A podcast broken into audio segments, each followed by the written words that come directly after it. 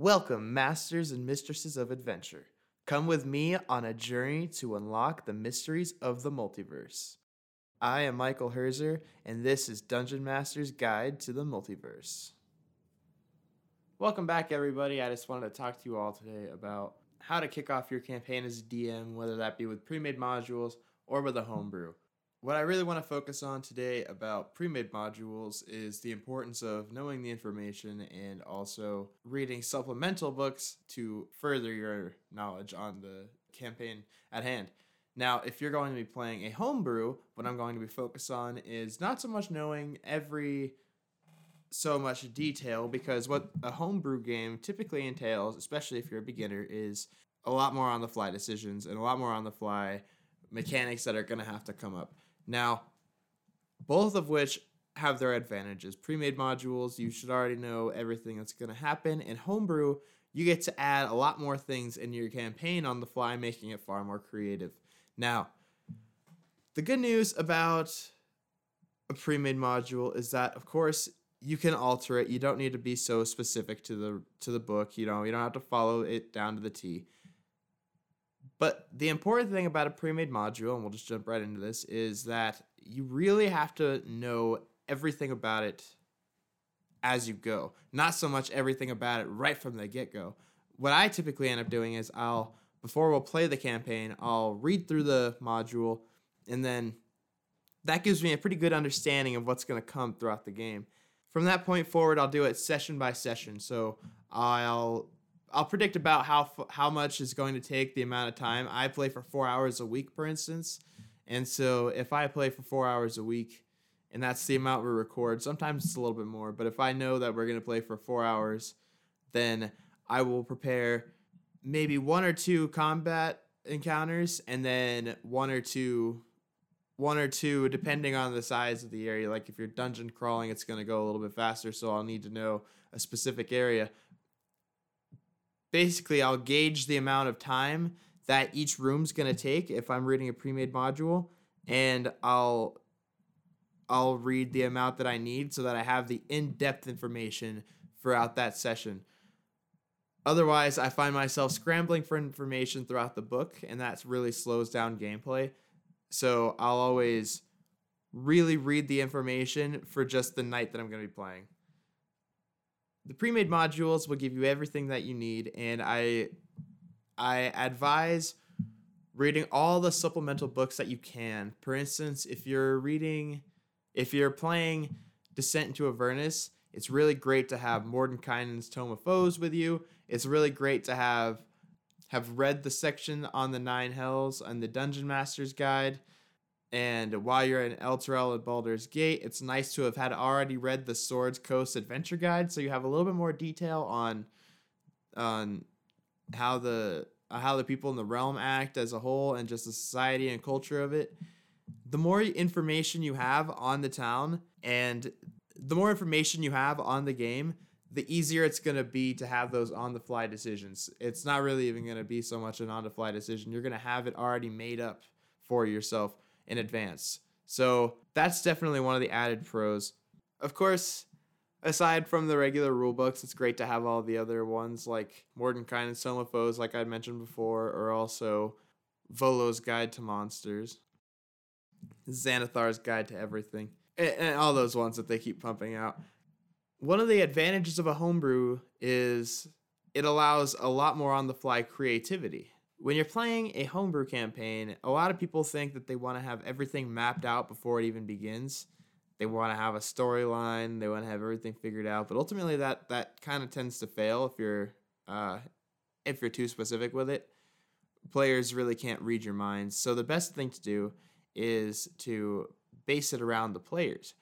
Now, of course, things are going to be happening in the world, and whether or not your players choose to engage with them is entirely up to them uh, in, a sandbox style world like that, or maybe not necessarily sandbox, but in a homebrew style campaign where you're kind of trying to let the players take the reins and really let them be engaged with it, turn it into a group storytelling process, then the the best way that I find to do that is to maybe set up an, a, an instance where they can really choose how to lead the story. So basically, you are going to, in a sense, or in a sense, write write out the story, but it's going to happen a lot differently than you think. So what's so ultimately you're just going to write the beginning and the end and the characters are going to make everything in the middle. The end isn't even going to be entirely up to you either.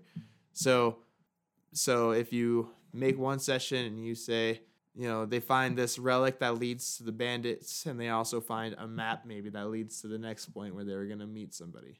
And that person could be the next higher up on the chain, you know and they can choose to engage it that way or they can they can come up with their own plan. This is where you get that fun creative on the fly moment right? They can come up with their own plan on how they want to try and track down these bandits and these and these pirates right? And they want to figure out how to track down these pirate captains on their own.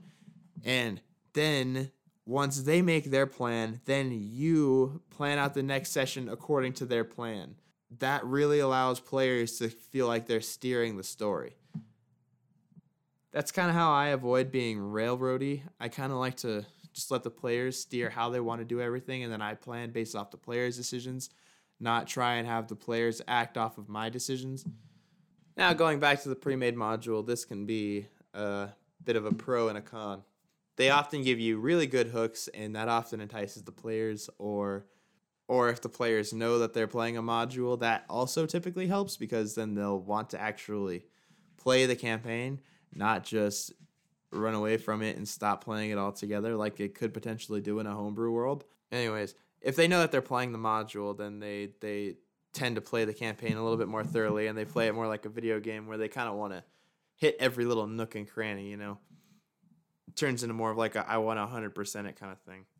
Now, some really good things about the modules is that a lot of the times they'll give you new classes, they'll give you new information about the game as a whole, mechanic wise. And and that's that's really awesome. That's always a lot of fun to get something new and exciting like that, you know. And homebrew kind of has a similar aspect to it, especially if you use a lot of the stuff that the community's made. I mean, I see new things popping up every day as for homebrew situations. You can create your entire own Star Wars campaign you can start campaigns based off of just about anything, and you can find information on any style campaign you want to play on the internet. And the community's been so expansive that that there's really no shortage of any of it. In fact, and with pre-made modules, you have the option of going back in the generations if you play 5e. If you go back throughout the generations, you can convert them all to 5e. And if you play the older generations, of course, you can just outright play them and you can convert 5e back to any edition that you play that it is. And who knows, maybe if enough of you guys ask how to do that, then I'll make an episode on it. But the uh and I'll I'll, I'll eventually be switching over to a video format and keeping the podcast going as well. So I shouldn't say switching over, but eventually I'll also be doing a video format as well as a podcast format. And then I could really show you guys a lot of different things, like physically show you but there's no shortage of, of there's no shortage of modules to be playing. Now, if you allow player creativity throughout the homebrew world, there's going to be a lot of different situations where you'll have to do some really weird stuff like pitch strength checks as the DCs for for saving throws and and things like that. And uh, that makes for a lot of fun. Like for instance, I had one of my characters in the Tarina's Friends, uh, uh, Ringik. He pulled the rope and the DC for that was based off of his strength check. That was the dexterity save for the people running down the stairs, and I allowed him to trip people down the stairs using the rope. Allowed a little bit of creativity. He was happy. I was happy because I felt like I had some very resourceful players. And also, I really feel like they get engaged when you allow them that freedom. And that's not even necessarily homebrew. That that does make a lot of sense to do in the traditional campaigns as well. But in homebrew, you're really going to find yourself doing that, especially when you allow different races or different equipment in, because then the DCs are really going to be set based off of a whole different variety of variables based entirely off of what you've allowed. So it's you really have to be careful on what you allow to go to take place in a homebrew situation because eventually you could be doing things that are you're just you're just doing backflips to make them happen and that that's a problem otherwise if it's just happening and you're just allowing it, there's really not much of a sense of a game more so as much as you guys just kind of uh, telling uh, telling some stories, which is fine. It, it of course play the way you guys play, uh, but if you want to avoid what I've just mentioned, then then really really think about what your homebrew items are doing. Of course, as I've mentioned, that there's advantages to both, and uh, in either situation, in and depending on what kind of DM you are, you'll really thrive in one or the other, or potentially both. It, it really, uh, the more you do either or, the more experience you get with it, the better you are. The same with everything else.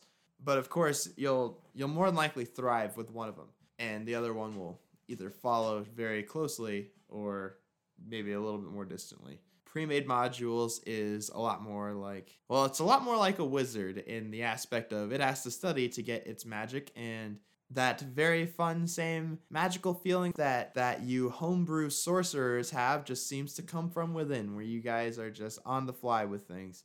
Now of course there's a potential that you'll be a little bit of both and that is that is pretty great too you know? You can always take a module and then you can make it fit your own narrative by reskinning some things or uh, there's a there's a whole number of ways to do that. Well in conclusion i would just like to throw out there that your play style will really determine which one suits you best.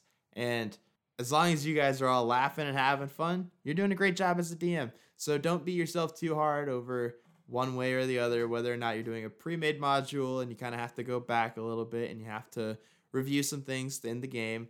That's all right, you know, as long as you're all having fun. And if you're homebrewing some stuff and you have to really take a second to figure out what kind of calculations you ought to be doing for your players to pull something off, then so be it. it as long as you guys are all having fun.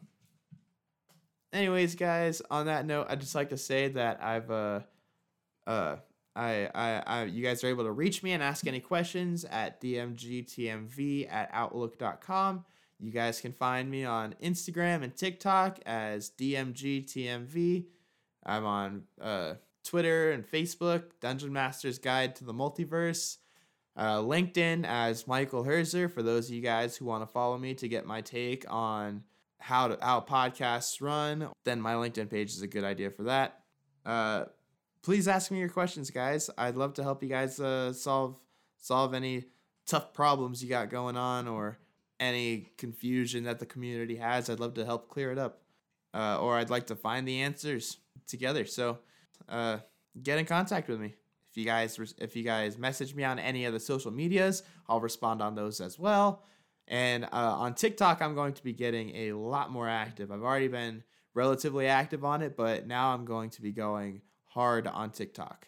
I'm going to be trying to uh, I'm going to be trying to bring a lot of value to the millions of people on TikTok we've uh, already we've already reviewed our episode of Tarina's Friends. We're dissecting it. We're we're learning how to make necessary adjustments. I'm going to put out an episode on the adjustments we've made to better ourselves as players. And uh, after that, I'm going to put out the next episode, which will be on the Dungeons of the Dead 3 and Descent into Avernus. And and we've been playing that a little bit as we've learned some stuff to kind of put a little a few things in action and i have to say i feel like we're definitely improving on this uh, episode already. So i can't wait to get that out there to you guys and i can't wait for us all as a community to get some results in our growth. All right guys have a happy holiday season. I'll be uh, back with you guys in, a, in about a week or two